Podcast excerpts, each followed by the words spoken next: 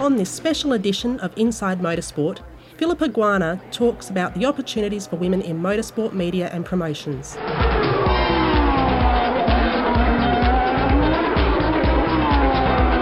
Philippa Guana has had a diverse career in motorsport, working for publications like V eight X and Auto Action, before moving to Supercars T V and then to the Holden Racing Team.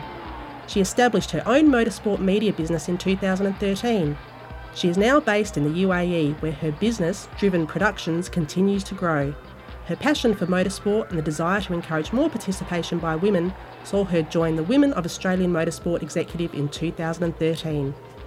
Philippa spoke to Inside Motorsport about how she got started. I actually grew up with motorsport in my family. Uh, we were a Holden-loving family, stemming back to my grandparents.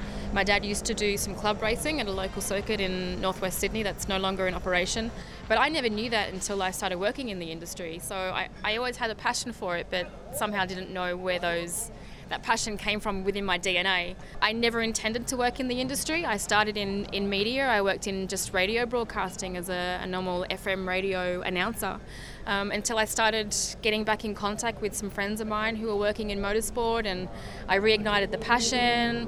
I went and got my um, provisional CAMS racing license because I love the adrenaline of, of the, the, the technical skill of the sport. Um, and then through there, just through the people that I knew, I built the contacts and built the foundation, and I already had the knowledge base of a lot of the touring car history, so it wasn't foreign to me. And then I, I saw that there was a way that I could make a, a profession out of it and make a niche market for myself, because there weren't that many younger females uh, working in the media departments of, you know, whether it was publications, magazines, websites, when social media started kicking off. So yeah, I've done a whole range, but I don't regret it and certainly don't want to specialise in anything else. She spoke about how she is able to continue to contribute to the sport through WAMS while living and working in the U A E. Yeah, this is my fifth year in the Women of Australian Motorsport Committee. Uh, it was really important for me uh, when I left full-time employment in V eight Supercars just to give back as much as I can, because I was getting a lot of younger girls asking how they could get into motorsport, whether from a media perspective, whether it was as a journalist or a T V reporter.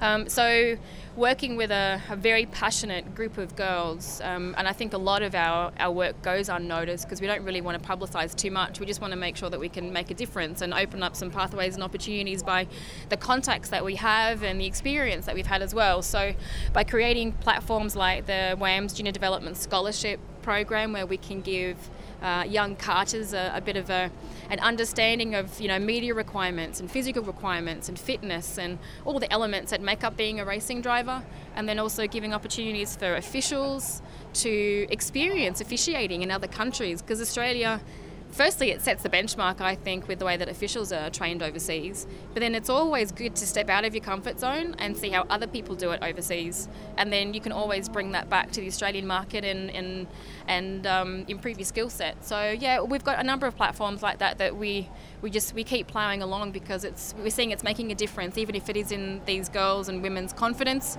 uh, or them believing in themselves that there are greater opportunities for them to progress and make a career out of it. Then so be it. It's it's it's really rewarding to be able to do that. Careers in motorsport media are perceived as being those for men.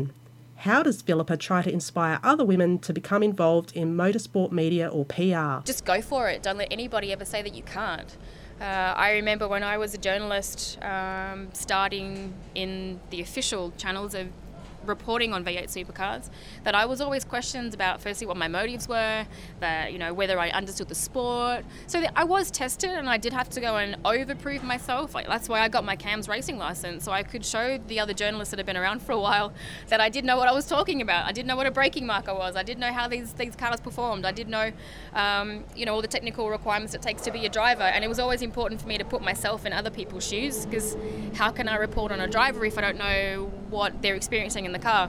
So yeah, there were a few hurdles like that, but it just makes you a bit more eager and determined to make it through. So I never had a grand plan either. I never had a twenty-year plan about all the different media things I wanted to achieve in motorsport. It's literally taking it one step at a time and allowing every achievement that you make at this step help you for the next step, and just just uh, enjoy the ride, because it's fabulous if you uh, stick to it. It's very rewarding. You can see some of Philippa's work at w w w dot driven productions dot a e.